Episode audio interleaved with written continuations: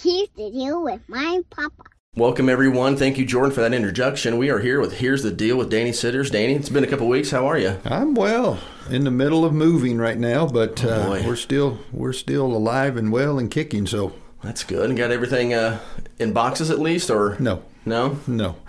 You know, it'll be last minute stuff that you think, oh no, I, I forgot about this or I forgot about that room. So we're progressing. We're doing it. We're trying to be systematic about it, but we're a long way from So, the finish yeah, line. It's a moving is a process. That is for sure. Yes. So uh, Sunday, another great sermon, um, and you know you you led us because we walked in and there were balloons all over the auditorium, all over the floor. It was great to see that, and so you led us to kind of in the stories of Jesus as a social butterfly. Uh, um, I, I use the word party animal. I don't know how he's a you know party animal, but he's a party person.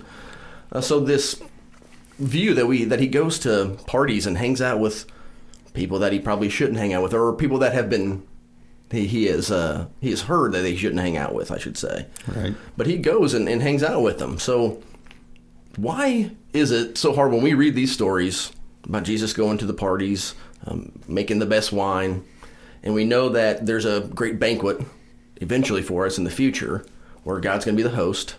So why is it when we read these stories that it's hard to take that mentality into our own lives and and not be so ashamed or afraid of hanging out with people that society tells us aren't like us?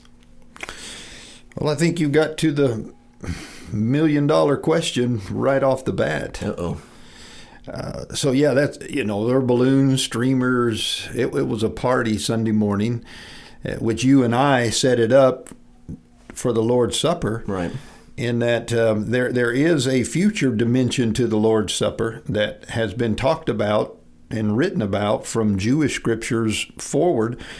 And that is what some would refer to as the great messianic banquet uh, in the end times great food, great wine, a celebration, you know, with with Messiah, with Jesus as the host. And it's just going to be an eternal celebration, an eternal party, written about, talked about. And so we, you and I discussed that, and uh, that there is a dimension of the Lord's Supper that has that mentality of a future meal together because Jesus said, I won't drink this with you again until I drink it with you in my Father's kingdom. I will do it again with you. And so uh, the idea that there will be a future banquet together, and I love that idea, that it is something that we have uh, to look forward to. When again as, as we said we, we we make it home. We're free. We're forgiven. Isaiah talks about it as um, there will be no more death. There will be no more tears and that the shroud that covers our eyes between you know seeing one another will be lifted Oh wow, yes. we can see each other. I think that's also a possibility in, in taking of the Lord's Supper that we all come together to partake, and it's it's, it's level playing ground. We're just children of God, disciples of Jesus, saved by grace, that are longing together for our future banquet yes.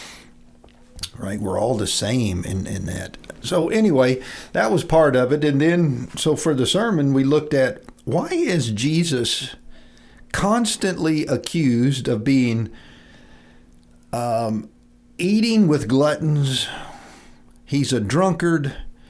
He's a friend of tax collectors and sinners. No.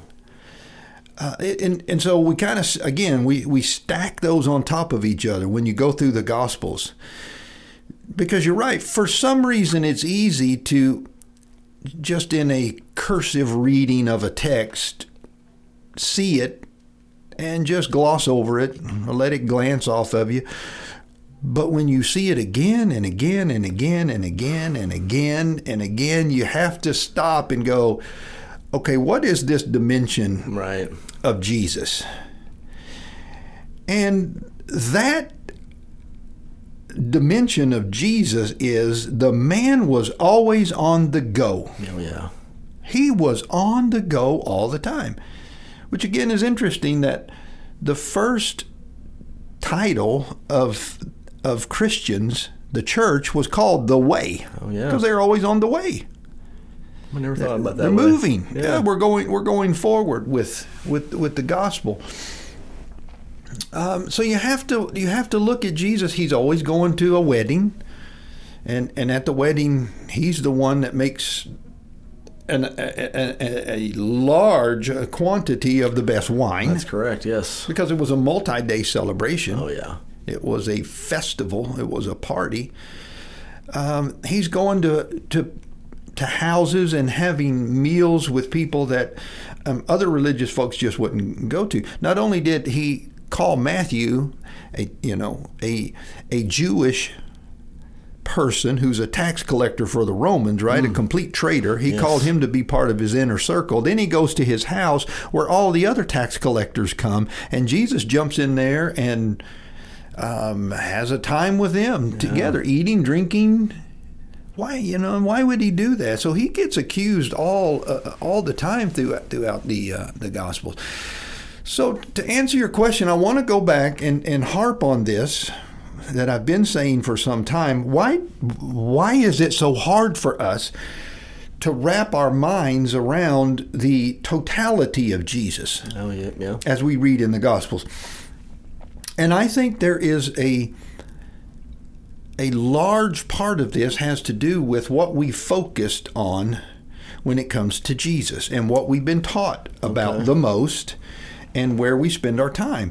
And from my way of understanding it is we have spent much more time, effort, energy, study on the mission of Jesus, which is what we would call the, the you know, it's, it's what we call the gospel. The gospel is just good news. Yeah. But the death, the burial, the resurrection of Jesus, the ascension, um, w- those those aspects of the life of Christ and the death of Christ, where we respond to it, right? Because of His death, His resurrection, we have life. We are saved.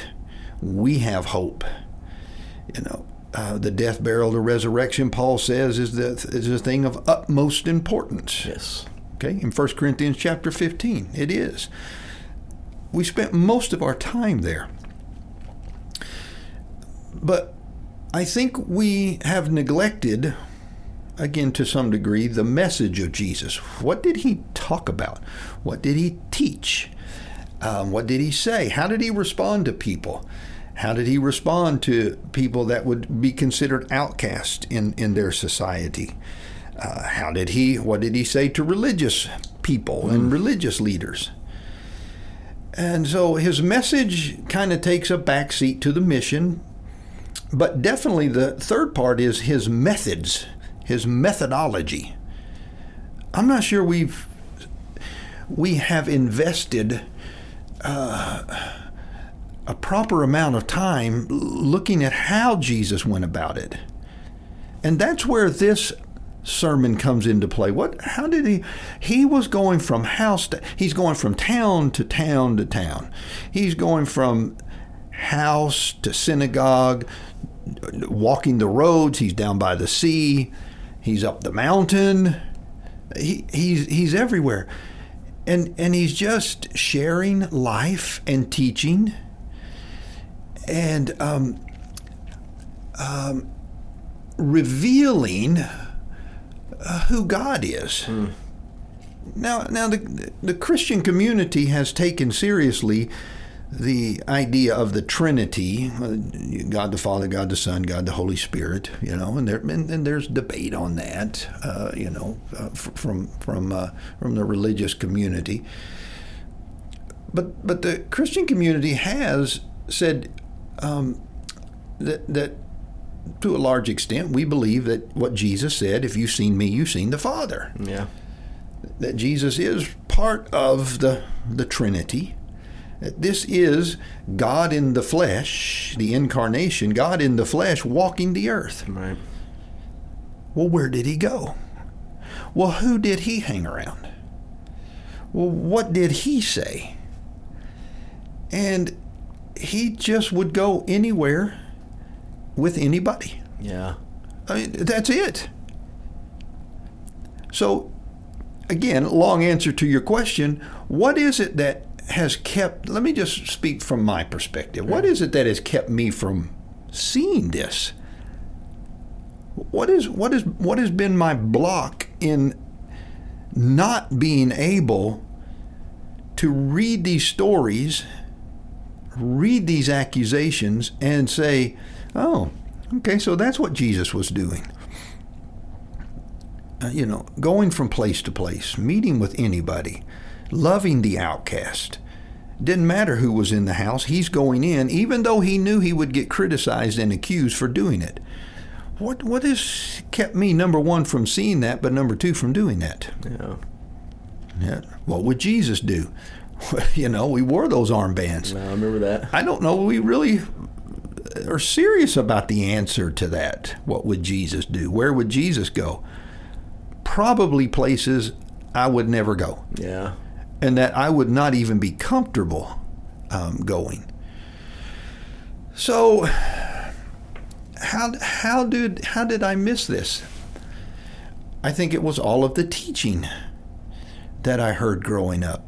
It was what I was told to focus on.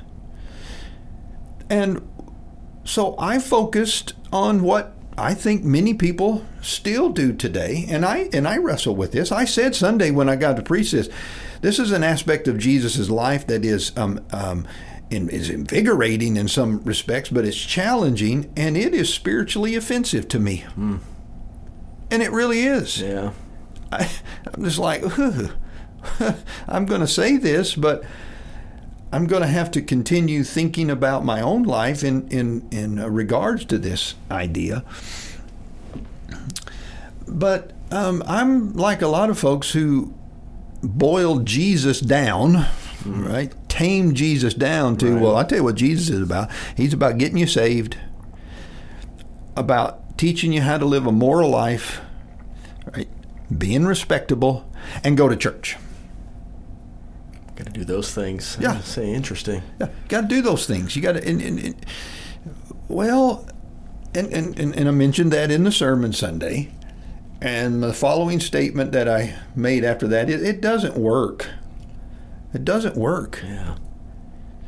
So we're having discussions now in post COVID church about ah, what do we do now? Yeah. How, how do we grow? Um, the world has changed, and um, and, and you know, depending on who you listen to, church growth experts out there. There you go. Um, methods, by the way, that that would work 25 years ago, we know they don't work, but possibly methods that work a year and a half ago may not work Right. Exactly. what do we do? Because most churches um, today in America, in particular, not not all, and, and I don't want to cast again a, a, a blanket over all churches, but a lot of churches today have functioned according to a programmatic style. Yeah. Programs attract. We've talked about this in the podcast Right. if I can have the the latest and the greatest and the shiniest program, we will attract people. But the basic idea is here we are at this location. Here's what they have, or here's what we have. Come and get it. Yeah. Come on, come on, everybody, come and get it. We had a think tank meeting last Sunday night. You were you were leading it, and one of the comments that was was made in that is, if we're going to be honest with ourselves, most of the people that we attract are just transplanted Christians or transfer Christians from another church Right. And um, people that we tend to lose move, lose move out of town and they go to another church and so you know if you're just if you're fortunate to be in a place like this metropolitan city you can you can attract people because they're moving into town and, Right. and there's so many churches that they're looking around Yeah. The term church shopping was a new one when I became a Christian. yeah church shopping see the problem is that if i gain new people um, uh, from the idea of well hey we got the best programs hey come on over this is this is the latest and the greatest well if you don't keep up with the latest greatest shiniest programs the people that you attracted with the latest and greatest are going to shop around to find somebody that might have a, a shinier ministry. Right. And we felt that. And so our discussions are okay, now what do we do? How, how do we grow? How do we how do we be the kingdom of God in this world around us? Is there a new curriculum? Can we get a new staff person? Can we get a new ministry going? And those all by the way have a place I think as long as as long as the priorities are, are, are, correct. I'm not I'm not totally against all of those things. Sure. But um, how do how do we be the kingdom of God? Well, how did Jesus do it? Right. How did he bring it? He's um, he's down there in the slums, right? Take a modern day term, and he's having dinner with folks. Yep. And he's at the wedding festival and having a great time and eating and drinking and dancing. And um, he's in the synagogue and he's at the temple and he's talking to people. And then he's at Zacchaeus' house, who's another notorious tax collector. And he's eating with sinners and outcasts. And um, he's accused of being a glutton, meaning he eats too much, and he's a drunkard, which means he drinks too much. Right now, again, I don't, I don't know how much. Um, uh, what's the word I'm looking for? How how much to put on that that he's being accused of, but he was accused of it over and over and over again. There is some truth oh, yeah. to it because of how he lived his life. How do we become the way again hmm. instead of you guys come to us? C- come to us, and we're at this location, and it's at these times, and this is what we do. And how, how do we as a church develop the mentality amongst the faithful that it's time for us to get out of the church building walls and be life to people around us and be uncomfortable? Mm, there you go. Part of the reason we don't want to grow is because it will push us out of our box, number one, just to have a conversation with some people. Yeah. But if they showed up, Oh, it'll change the DNA of your church. Yes. It'll change it. Do we really want that? Well, see, I don't want that if my life, my understanding of Jesus is to get saved, be moral, and be respectable. Some of these folks in our definition of respectable don't don't fit it. Oh, yeah. They have different worldviews. They're outcasts. They want something. Can you believe that? Yeah. They might want something. no respectable person would do that. Yeah. So our paradigms, our worldview, our understanding of, of the gospel, our, our understanding of Jesus has got to begin to at least, we've got to at least ask questions about it. There you go. How much of an Americanized Christianity do we have mm. as opposed to how much are we just followers of Jesus and his disciples living life like him?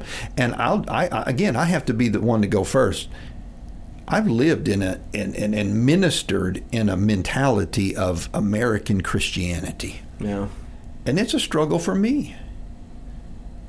I wonder if just as we're sitting here talking, the city on a hill analogy, I wonder if that's how it got stuck into some people's head. Like, hey, we're a city on a hill. You guys come to us. We're the light. You guys come over here. Yeah. I'm just just wondered that in my mind here. And another thing I'm uh, touched on earlier about the Lord's Supper. The amazing thing about the Creator of time and how he takes something as simple as a meal and has us think about the past and remembrance, take it as in the present, and look towards the future. I always thought that was just the coolest thing how the creator of time did that. Because it's amazing how he does all of the past, present, and future, and how we're thinking of Jesus all at the same time. Oh, it's a great idea. Yeah, I was, I've always loved that part. um, so the I mentioned this before in our conversations, but the funny thing about that mentality of going to parties where we're not supposed to go or hang out with people. I've always wondered, are we worried about osmosis? Like they're gonna, we're somehow going to, they're gonna transfer their sin onto us. you know, I've always wondered that. Is that a thing? Is like, oh, if I go to this or hang out with this person, then their bad things are gonna sneak uh, sneak into my life.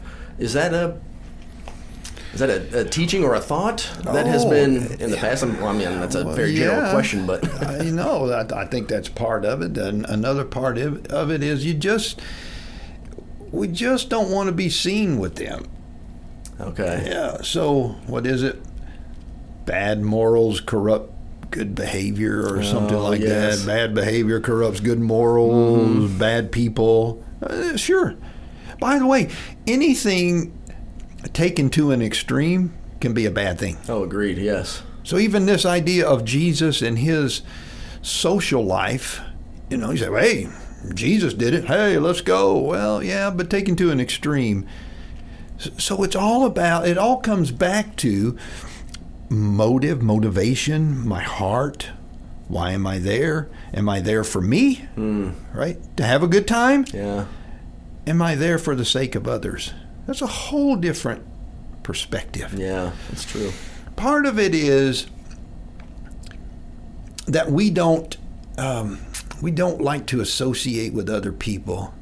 And by the way, on on Wednesday nights, um, we're we're doing uh, uh, in, in our group discussion. We're going through the book twelve. I can't even remember the try. 12 Twelve steps? key or twelve steps for a recovering Pharisee like me. That's a great title. I love great, that. and it's twelve steps, and this guy's it. done a great job. And part part of the reason is we there's there's something in our human DNA that enjoys looking down on folks yeah. Oof. and and, and feeling justified about it. Right? Yeah. Again, the ma- one of the major challenges for the Pharisee. Now, again, and, and when I say that, I'm, I'm using specific um, stories about Pharisees Okay. uh, from Scripture, right? I don't want to blanket all of them, but oftentimes uh, the Bible puts them in that I was going light. to say this Bible does a pretty good job of that. Yeah, I forgot what I was. I forgot where I was going with. It. Oh, we want to look down on folks. yeah. we feel good about that. Hey, look at me. I mean, look at those folks over there. I mean, they don't have their act together. They they're, they're not re- they're they haven't taken responsibility, and they don't really have any respectability. Well, I'm a respectable believer and churchgoer and religious person in, in, in this country. Why can't they just get their act together? Hmm. If they just get their act together, clean it all up, and absolutely come on come on and be with us. So th- that's part of it. We just it's not what a respectable christian would would look like. That you know that over there is not where a respectable christian would go. Hmm. Those aren't the type of folks that respectable christians would hang around. Again now i can only talk about myself. That's all i can talk about. Yeah. I felt it. I've, I've thought it. That's why we're going through this book on Wednesday night as a recovery group. We're go. confessing. Yeah. I'm a recovering Pharisee. I love looking down on folks so that I can feel better about myself. And, and when I do that, it then eliminates for me the my, it, it eliminates my self perceived need to change. Oh. I don't have to change. Who? Oh, you need to change. yeah. You're the one that needs to Right. change. Wow. Well, you need to you need to pick yourself up. I am glad that when I first came to this church, the first time I visited, um, I'm pretty sure I smelled like Saturday night. I smoked cigarettes at the time. I'm pretty sure I looked a little different. You look like Saturday night. was- I looked like Saturday night, I'm sure. So, I mean, it's possible because if if if we went off of uh, image and respectability, I'm sure they wouldn't have let me in the door the first time. Right. Because it, it can happen for sure. Uh, that's one of been of the things I've I've told numerous people here at the church. Like they, they say a comment about something like that. I'm like, well, you're staring and talking to somebody who didn't know anything about church when I walked in here. So, yeah, when we think about that and, and, the, the Pharisees, that's that's an amazing thing to do. When we something programmed in us to look down upon others, that is another way that Jesus just kind of flips our mind upside down. Oh, yeah. and says, "Love your enemies and, and pray for them." Like, yeah, wow. that that that concept of Jesus and the outcast and the the ones that are rejected and, and his ministry to them and his going to their house and, and, and celebrating with them is not just a spiritual kingdom of God statement, it's a political statement against the powers of this world. That's true. He's going against the accepted norms and political structures and saying, no, no, no, no, no. God has come to earth to spend time with people like this. Yeah. Right. If, if, you know, have you ever given a, a cup of cold water in my name? Have you gone to a prison to visit me? You know, Jesus, what, Matthew chapter 25. Yeah. What, what, how do I serve the Lord? Well, have you given a cup of cold water? Uh, have, have you given some change to the person on the street corner? Or do you just look at them and say, "Oh, I'll bet they're wasting that money," or they're Yeah, but they're from the liquor store afterwards. Yeah, the liquor store. They're making Yeah. more money than I am. You know, have you gone to the prison and to, to visit me? No, I, I go to church on Sunday and sing. What do you? Uh, I don't have time for it. But I put I put money in the plate when it comes around. Yeah, yeah. Put money in the plate as it comes around to so that we can hire somebody to go do that. There you go. That's right. Yeah, I'll never forget the first time I went to a prison and uh, we got there and they said we needed a certificate of our ordination. And me being, you know, kind of new to the faith at the time, I was probably, you know, five years in maybe. Didn't even know how to spell. I was like, guys, I don't know what that means. Like, what do you mean ordination? And then I, then you know, lovely, our, our secretary Sharon at the time, I called her and she's like, we we, we don't do that. And then I we were like, kind of dawned on me on what she We're was aut- talking about. autonomous. Yeah, so I had to bring up a copy of our bulletin to prove that I was on staff. And they won't they'll only let you in with a Bible. At the place I went, at least, you know, that's all you had. And they took out everything. They did the whole pat down and everything. And there, I sat in this, you know, the mirror thing. It was it was just one room. It was just me and this other person. And I was there for five minutes by myself before the person came in.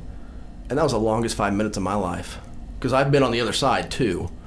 Um, and, and then I was on this side, and Yeah. that's when one of those moments I say where God smacks you in the face and says, "Hey, look where you came. Don't forget where you've been, because Yeah.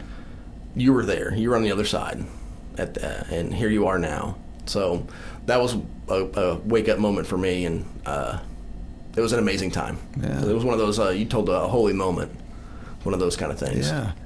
And that's the beauty of the life of Jesus. Yeah. And, and, and, and as we learn how to um, be people who bring forth the kingdom of God, because that's our calling, Yeah. is that we see transformed life.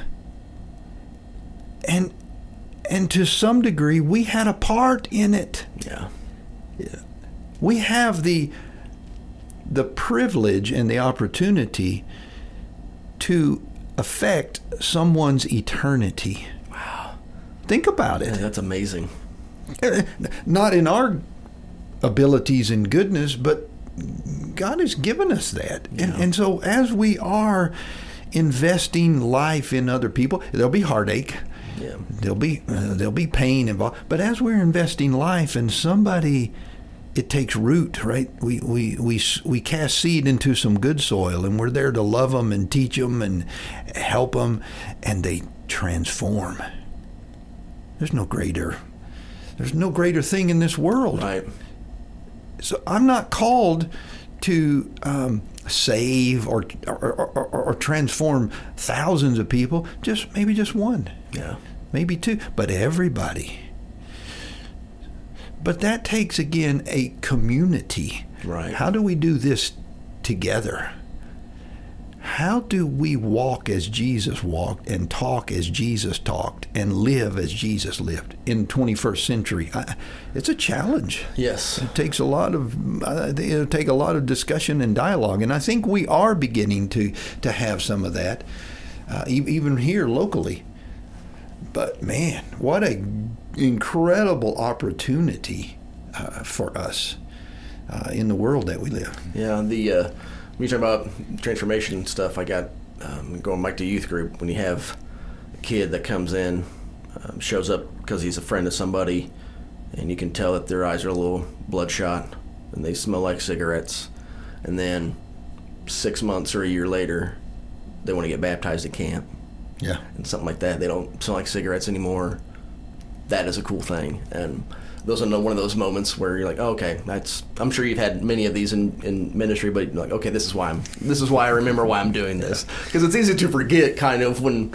Yeah. You get down on yourself and everything else, so it's one of those things like, oh my gosh, I can't Yes. remember. I so remember. I I watch a uh, a particular young lady on social media who's married and children. She's got a college degree, and um, she'll message me from time to time. But met her when um, I was a youth minister in Oklahoma, and had a quite large youth group. And uh, I brought in this assistant to help me. He was, he was about my age. And um, this guy, see, see, my ministry was focused on our kids, right? good kids. Yeah. And he kept pressing for, hey, there's a lot of opportunities on the other side of the tracks, literally, in this larger city. Why, why, why do we want to go there? This Right. is dangerous, man.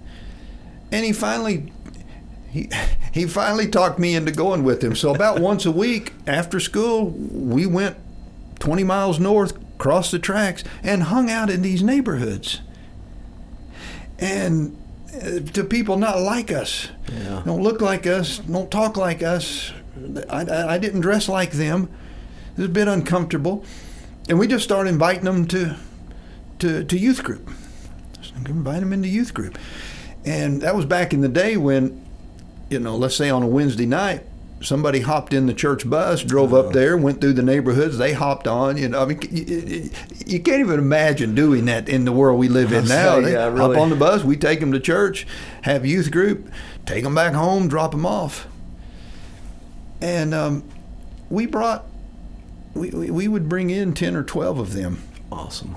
and um, we would be singing or I would be teaching and and one of them would get agitated and they would blurt out words that you would never have thought it would be heard in church. Matter of fact, we have some parents that got really upset about this and is this something we should be doing?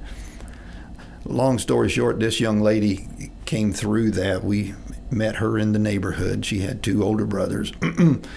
and um, she gave her life to Jesus and um, is now a married lady with children and very successful.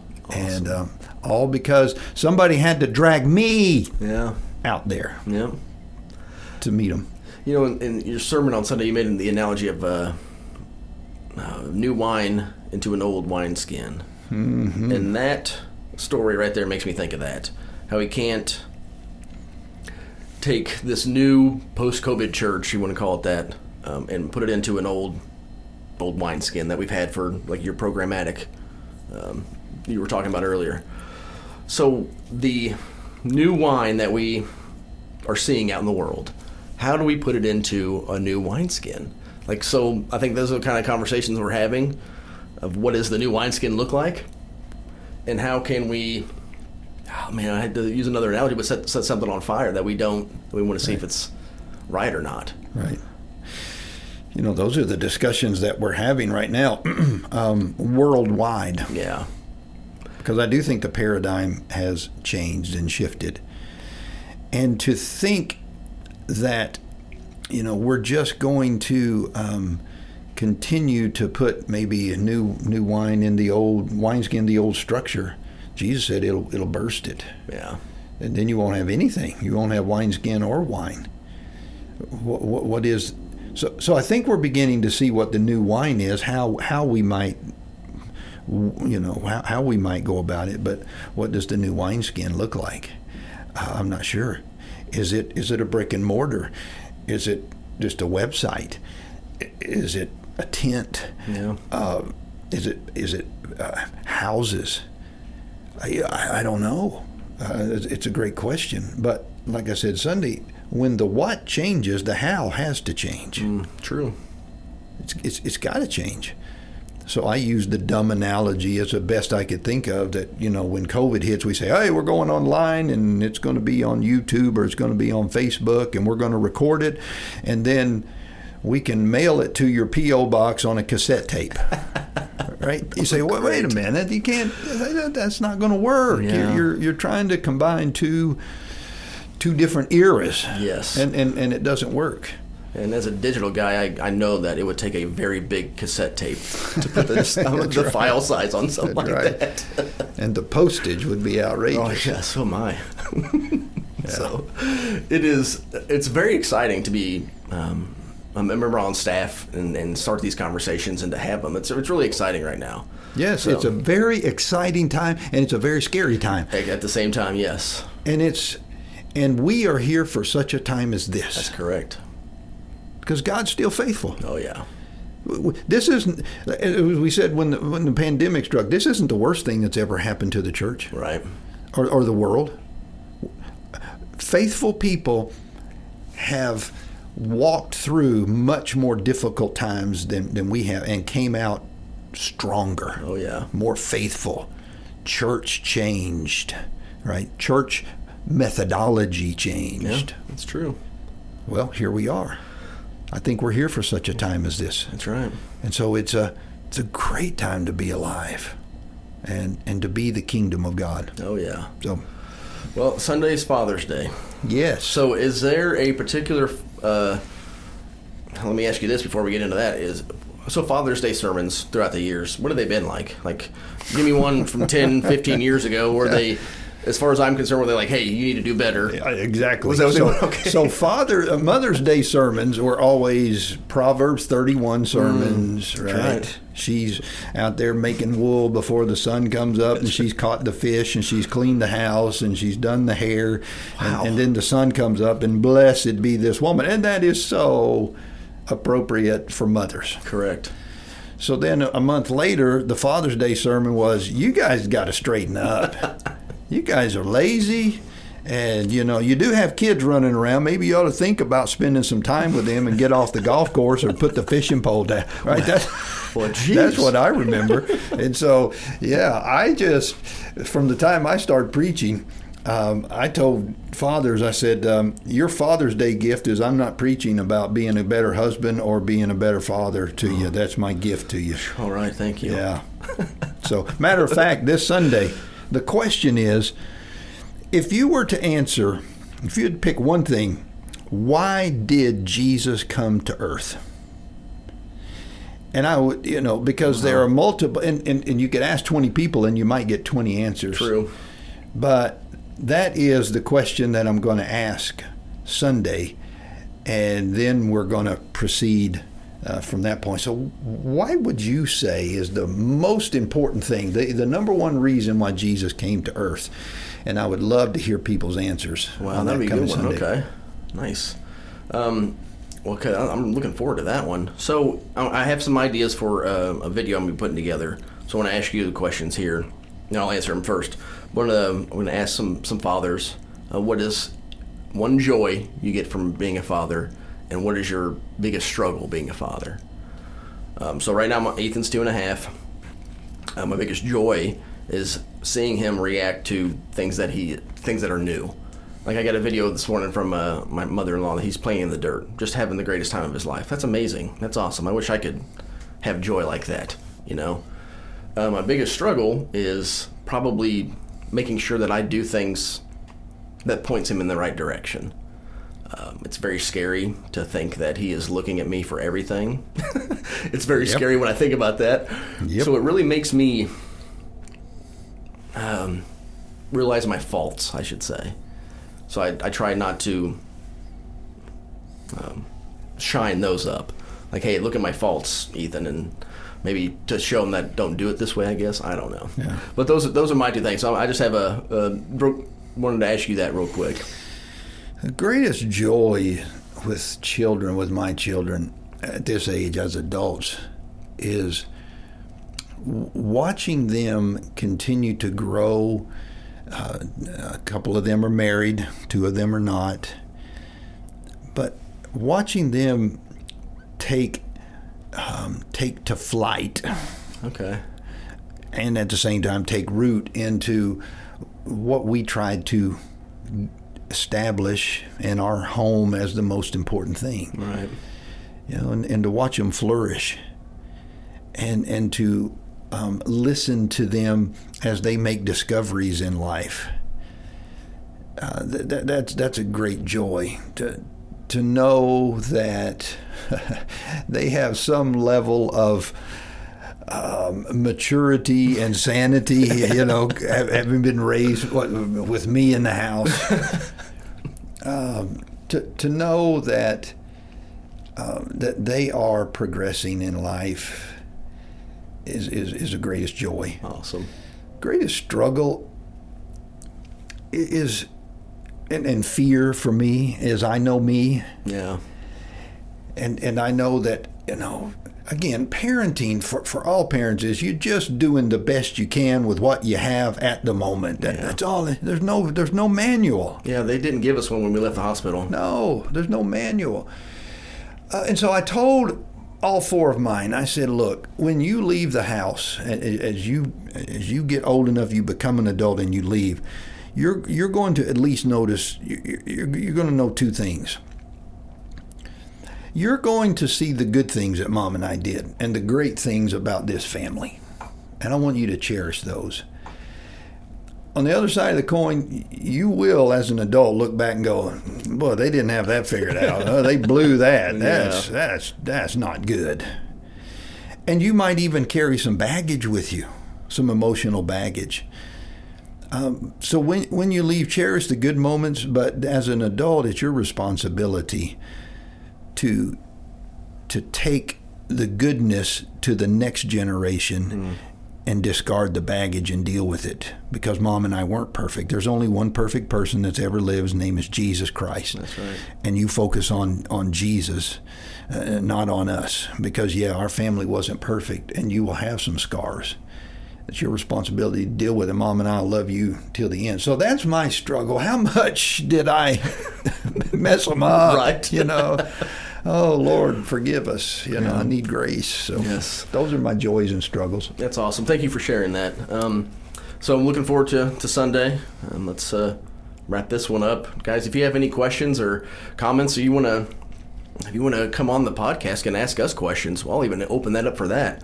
Uh, Send us an email to hcocdigitalmedia at gmail.com. Uh, Danny, have a great week. I know it's going to be, uh, if you have time to get on the golf course, it's going to be hot, but I don't know if get everything in boxes. Maybe you'll get out there. Well, hopefully, I'll pray about that. There yeah. you go. Have, a- have a good week, brother. We'll see you on Sunday. Thank you.